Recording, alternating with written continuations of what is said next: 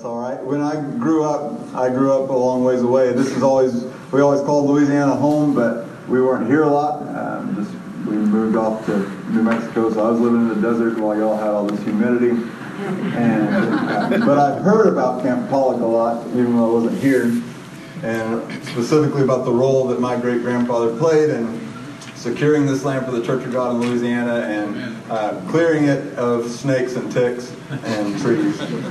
Uh, so, in my mind, whenever I hear Camp Pollock, I, I hear Merle Kennedy, and that's just the way it is. So, when I came here for the first time, you can imagine my shock when there was no statue, no fountain dedicated to Merle Kennedy. What is the deal?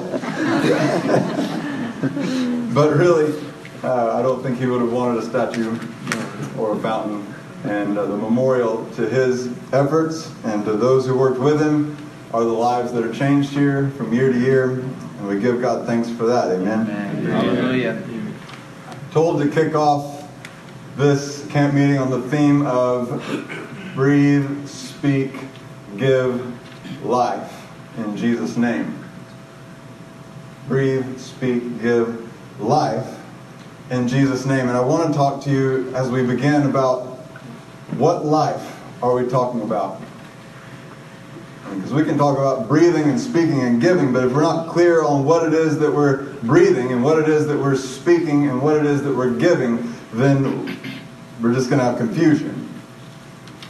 Have you ever driven down the street like I have and, and you see all these churches that line the streets of your community? And a lot of them are small churches, like a lot of our churches are small churches.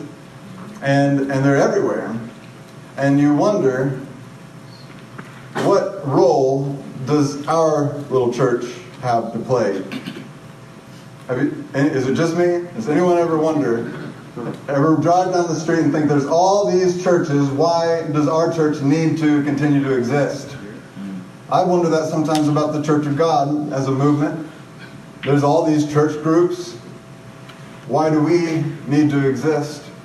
Are we offering something unique, something different, something that the world needs that they can't find at dozens of other churches in our communities?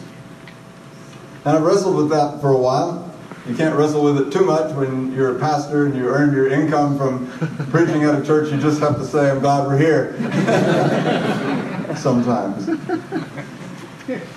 But I've become increasingly convinced in recent years and, and in this last year especially that the church that I pastor has a unique opportunity to share a message that I don't believe is being shared by very many churches in our community. And I believe that the Church of God in general is uniquely positioned to share the message of the gospel in a way that it's not being shared many places. And it's the way that, frankly, I believe the apostles shared it. And yet, somehow along the road, we've missed it. Oh, we still talk about it sometimes, and every now and then it works its way into a song. I was pleasantly surprised that we sang that song, I Am Redeemed, a few minutes ago that spoke clearly what the gospel is about. Um, but oftentimes our songs don't. And so I come to you today to talk about a pure gospel. The kind of gospel that we find when we read the New Testament. I believe that a lot of our churches, especially in the South, have been influenced strongly by Southern Bible Belt evangelicalism, and there's lots of good things we can say about that. However, sometimes the message of the gospel gets watered down. Here's how, just in a nutshell, one way of describing the gospel as it is commonly described in our culture, both inside the church and outside the church. It doesn't, it shouldn't sound that shocking to us. It's what we believe. We're all sinners on our way to hell, but if you'll believe in Jesus, his death on the cross means you can be forgiven and go to heaven when you die. Nothing really bad about that to argue with, is there? That that's more or less what the Southern Bible Belt message, evangelicalism has said that we're all sinners on our way to hell, but if you'll believe in Jesus, maybe come to an altar, say a prayer, and put your faith in Christ, start a personal relationship with Him, then you can be forgiven and go to heaven when you die. And this is the message that we've been preaching. It's what we've been selling, if you will. That you're headed to hell, but we can offer heaven instead. The problem that I have with that increasingly, and this just, I don't know, there was no one moment when this happened, but you know, you read through the New Testament, and I've yet to find an apostle of Jesus preach that gospel. I've yet to read of Peter addressing the crowds at Pentecost and preaching the gospel that way. I've read through the whole New Testament. I've read all the apostles' examples of the gospel, and there's summaries of the gospel. And maybe I've missed something, but I've yet to find the gospel presented that way by any one of them. And so I'm calling you today to, to proclaim the gospel in a new and fresh way, but really in the original way, is what I'm asking us to do. And I believe that if we change our message to reflect the message of the apostles, then we will in fact be offering something unique in our culture that the church, the larger church, needs to hear, and that our communities desperately need. I want to invite you, if you've got a Bible, to come and turn with me to the book of Titus.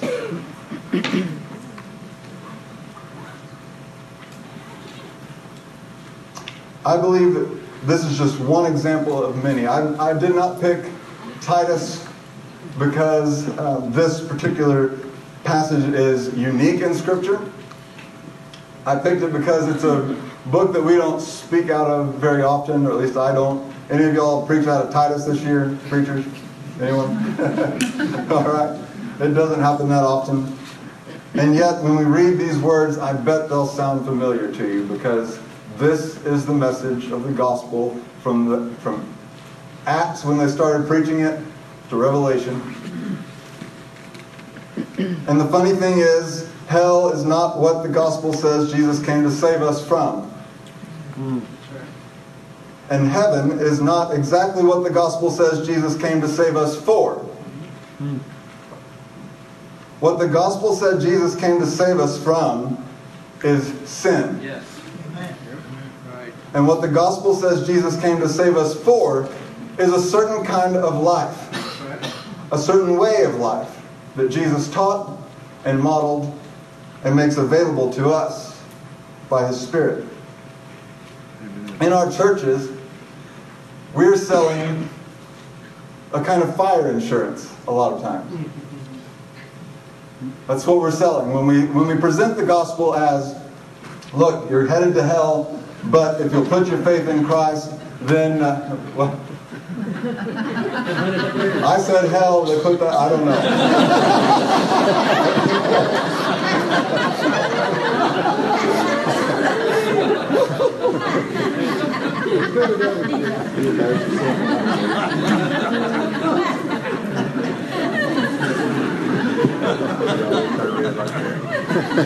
so as I was saying, when we present the gospel as, hey, you're headed to hell, but if you'll put your faith in Christ, you can go to heaven. And people come and they pray that prayer and they receive that and they start to come to church like we ask them to. And then all of a sudden they start finding us asking all these other demands of them. And it's like we pulled a fast one on them. Like, hang on. You said if I put my faith in Jesus, then I'd go to heaven. So I'm sitting here waiting to be reminded that I'm going to heaven. And why are you telling me all this stuff that I've got to do? And what's the motivation for me to do it? After all, I'm going to heaven. So let's just try and rediscover together the message as it was proclaimed in the church, as it was launched. And here we have this letter, the Apostle Paul, to a young man that he mentored in faith, Titus. And this is what he told Titus to preach over and over again.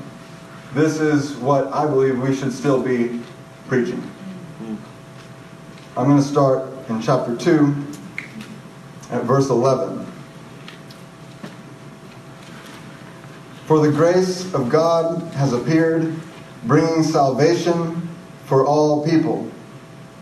We hear that word salvation, and our mind immediately goes to saved from hell, saved for heaven. But look what Paul's mind goes to bringing salvation for all people, instructing us to deny godlessness and worldly lusts, and to live in a sensible, righteous, and godly way in the present age. Not someday, but now, while we wait for the blessed hope, the appearing of the glory of our great God and Savior, Jesus Christ. He gave himself for us to redeem us from all lawlessness. Did you catch that? Why did Jesus give himself for you? To redeem you from all lawlessness. Not just someday, but in the present day. Amen. That's why he get that in Matthew, in the, when they, Jesus was just conceived, the angel said, "You'll name him Jesus, for he will save his people from their Yes. yes, from their sin, and to cleanse for himself." It says, "A people for his own possession, eager to do good works." Proclaim these things encourage and rebuke with all authority. Let no one disregard you. This is your message, Titus. That Jesus came and he died and he rose again so that people could leave their lawless deeds behind and live in a new way. So that they could be purified for him. Yes. Right. Amen. This was the gospel of Jesus Christ. It still is. Amen. Yes. The gospel is not about a spiritual transaction alone. Sometimes we talk about it that way. Like you come to faith in Christ, and what happens is a spiritual transaction takes place. In the heavens, your name is moved from the book of destruction to the book of life, right? And no doubt that happens, but it's not just a spiritual transaction, but a life transformation Yes. that is supposed to take place in the life of a believer. Could you skip down with me to chapter 3, verse 4, where Paul picks up this theme again? Just to be clear, Titus. but when the kindness of God our Savior and his love for mankind appeared, he saved us not by right, works of righteousness that we had done, but according to his mercy, mm-hmm. through the washing of regeneration and renewal by the Holy Spirit. He poured out his Spirit on us abundantly through Jesus Christ our Savior, so that having been justified by his grace, we may become heirs with the hope of eternal life. This saying is trustworthy. I want you to insist on these things so that those who have believed God might be careful to devote themselves, here it is again, to good works. Good. He saved us not by works of righteousness, but for works of righteousness. We forget that sometimes. All right. Yes. Mm-hmm. Wow. The works of righteousness can't save you, but they're what you're saved for. Amen. Right. How does he do it? He saves us through the washing and regeneration and renewal of the Holy Spirit that he pours out on us abundantly so that we may become heirs with the hope of eternal life. Well, there's that, right? And we hear that, and our mind jumps to heaven, because that's how we've been programmed. but eternal life is not a place. Eternal life is not exactly a destination. Eternal is just an adjective in front of life. It's a kind of life. It's a way of life. There is a way of life that leads to destruction, and there is a way of life that keeps on leading to life, and more life, and more life eternally. Amen. Salvation, then, It's not just about this spiritual transaction, not just about a destination, but about a kind of life that is offered to you thanks to the death and resurrection of Jesus and the Holy Spirit that He abundantly and generously pours out on us to change us from the inside out. Do you believe it? Yes. Teach this, Paul says. This is your message, if you want it any clearer. Keep on saying this, don't let people disregard you. They may want to take it in a different direction. No, bring it back to this. That's right. That's good. This is the message. This is why Jesus came. To transform your way of life from one that was headed to death into one that was headed for life. There's a stream of life that you can enter in that heads towards eternal life. It's God's life. It's characterized by Christ like love that never dies. That love never dies. And when your life becomes headed down that trajectory, it does not end because that kind of life does not end. It is in God, of God. It is God. God is love. Okay. So here's what I would suggest to you learn to live like Jesus. Learn to live like Jesus. If we're not learning to live like Jesus, then we've got the wrong faith. We've got the wrong gospel. We've got the wrong book. Because what it says it's about is learning to live like Jesus. Learning to do the things Jesus did. Learning to be the kind of person Jesus taught us to be. In the Great Commission, Jesus said, because everyone's going to hell, go and make disciples. Baptize them, pat them on the back, send them on the way. Because, you know, all authority in heaven and on earth is given to me. I am the king. Therefore, go and make disciples and teach them to obey what I have commanded you. Yeah. Yeah. This is what our Christian faith is about. This is what the motivation for our mission is about. About calling people out of sin into a new way of life. About learning to live like Jesus and leading others to do likewise. Amen. If we're not calling people to live like Jesus, then we're preaching a different gospel. Learn to live like Jesus. Everybody say it. Learn to live like Jesus. It's worth remembering. Amen.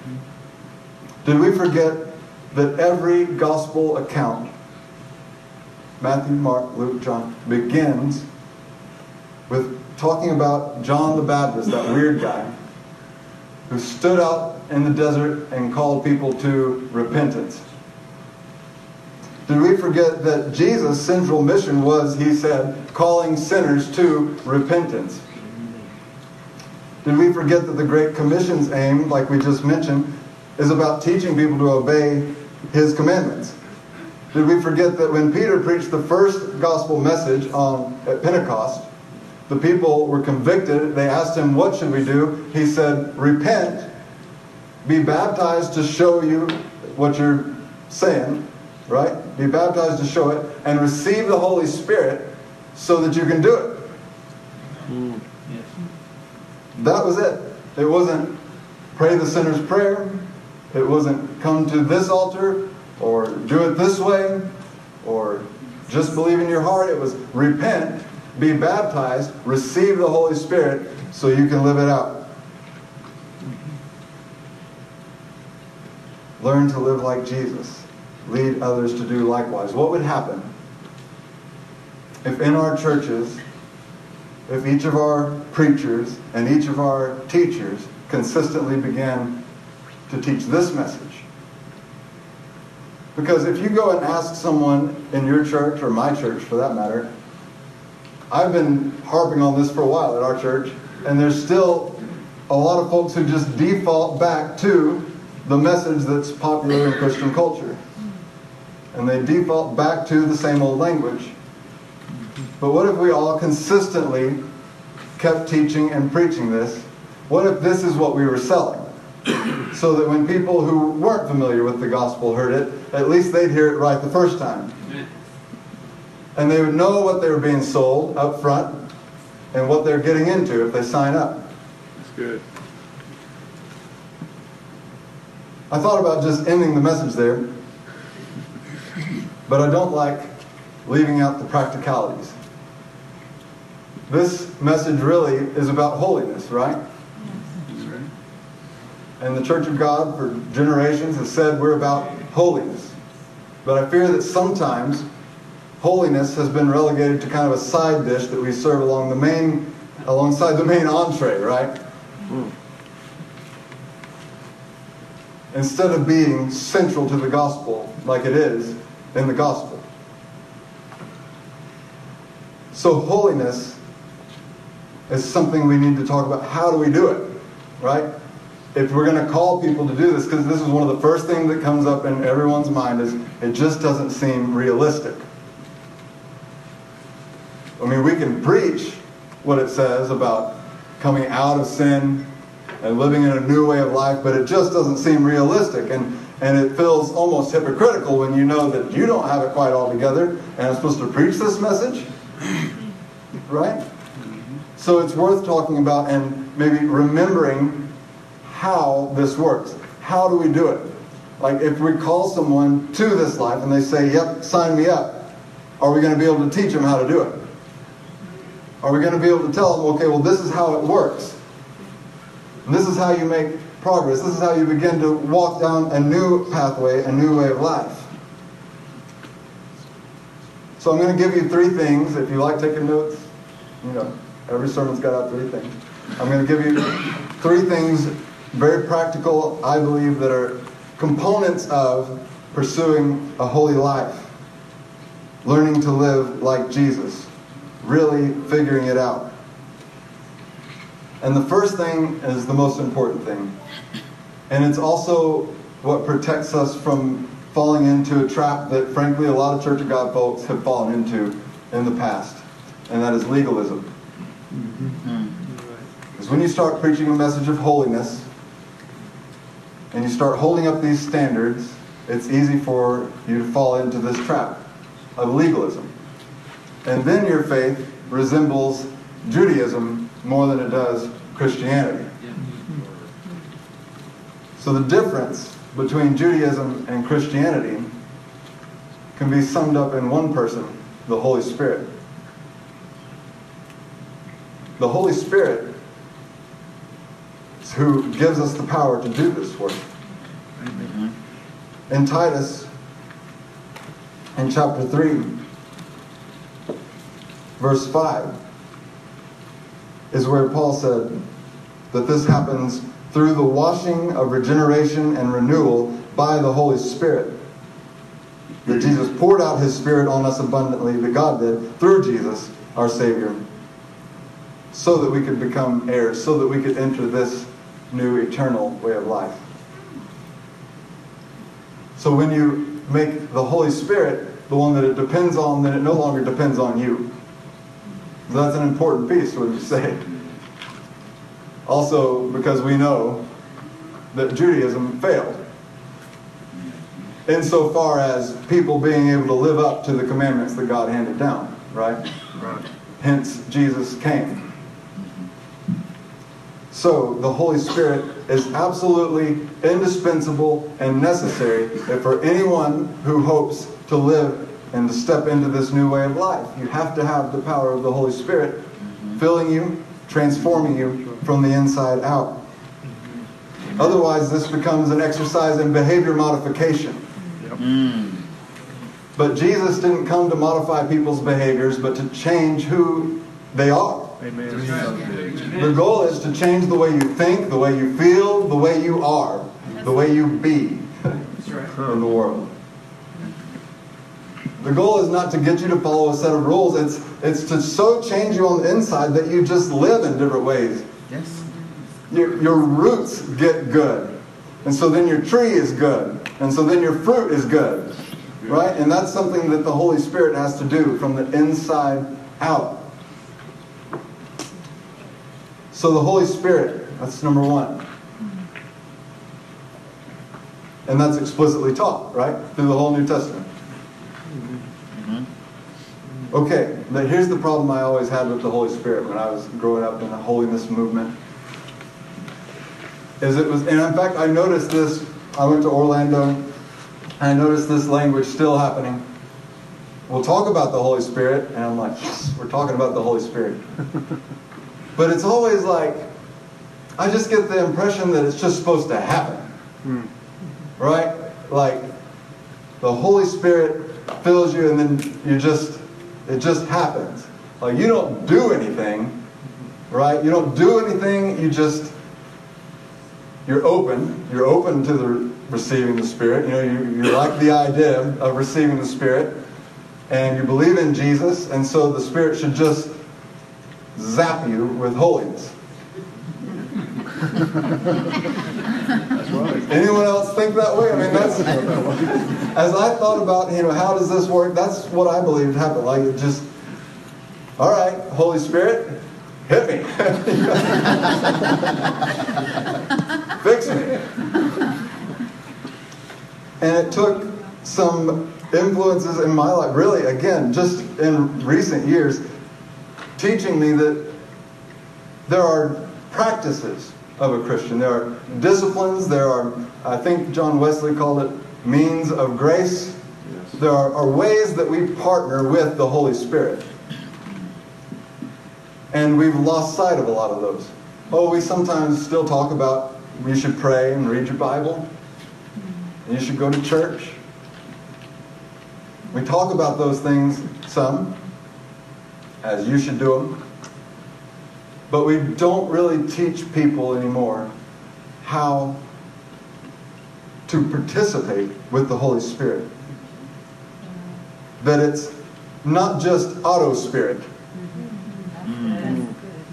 but that there's a role that you play in partnership with the Spirit. I mean, where in the Bible, I'm sure it's happened a couple times, but it's not very often that God just says, sit back, let me do it. Mm. Uh-huh. More often, He's like, walk around the city for a few times. You're right. And then I'll knock the wall down. You're like, why are we walking around the city? I don't know, but it works. That's right. The Holy Spirit partners with people. God partners with people. We don't know why. Hmm. It's not like we've got much to offer here. But that's the way He works. And Jesus actually modeled this for us. And from what we gathered from the letters that we have from apostles, the apostles modeled it for their churches. They said, Do the things you saw me do. Right? Do the things you saw me do. And, and the apostles did the things they saw Jesus do. And we know some of these. We know that before Jesus ever entered into ministry, he got off by himself for a long time and mm-hmm. fasted and prayed Yes. To strengthen his spirit and prepare for the road ahead. We know that Jesus at some point spent a lot of time memorizing scripture. Yep. He had a lot memorized. We know that he thought, spent a lot of time thinking about scripture because he had all that worked out. He spent a lot of time in prayer. He spent a lot of time as a, I mean, think about as a guy who was on the road as an itinerant preacher, traveling from place to place with crowds of people following him all the time. This guy would take all nighters because that was the time he could get alone. That's That was the time he could find silence and solitude and get alone with God. He needed to create space so he could make sure that he was in the center of God's will. But we don't need to do those things, do we? Mm. Solitude and silence desperately missing in our world. Our world is every bit as crowded, I suspect, as Jesus was Because we have so much noise. You may not be famous like Jesus was, and you may not have crowds following you around, but you've got a phone that follows you around. It makes noise all the time. I've got kids that follow me around Okay. when I'm at home. they make noise all the time. Solitude and silence are necessary if we're going to create the space in our lives to partner with the Holy Spirit, to even hear from the Holy Spirit, right? There are disciplines of, sometimes they're called disciplines of abstinence. They're, they're disciplines which help us to kill off the old way of life. Fasting is one of them. Who's in control, you or your stomach? Fasting comes into play in a big way. There's other ones like that. Chastity. There are things that we practice to kill off the lusts of the flesh. There are disciplines that Christians have practiced for thousands of years. We should practice them.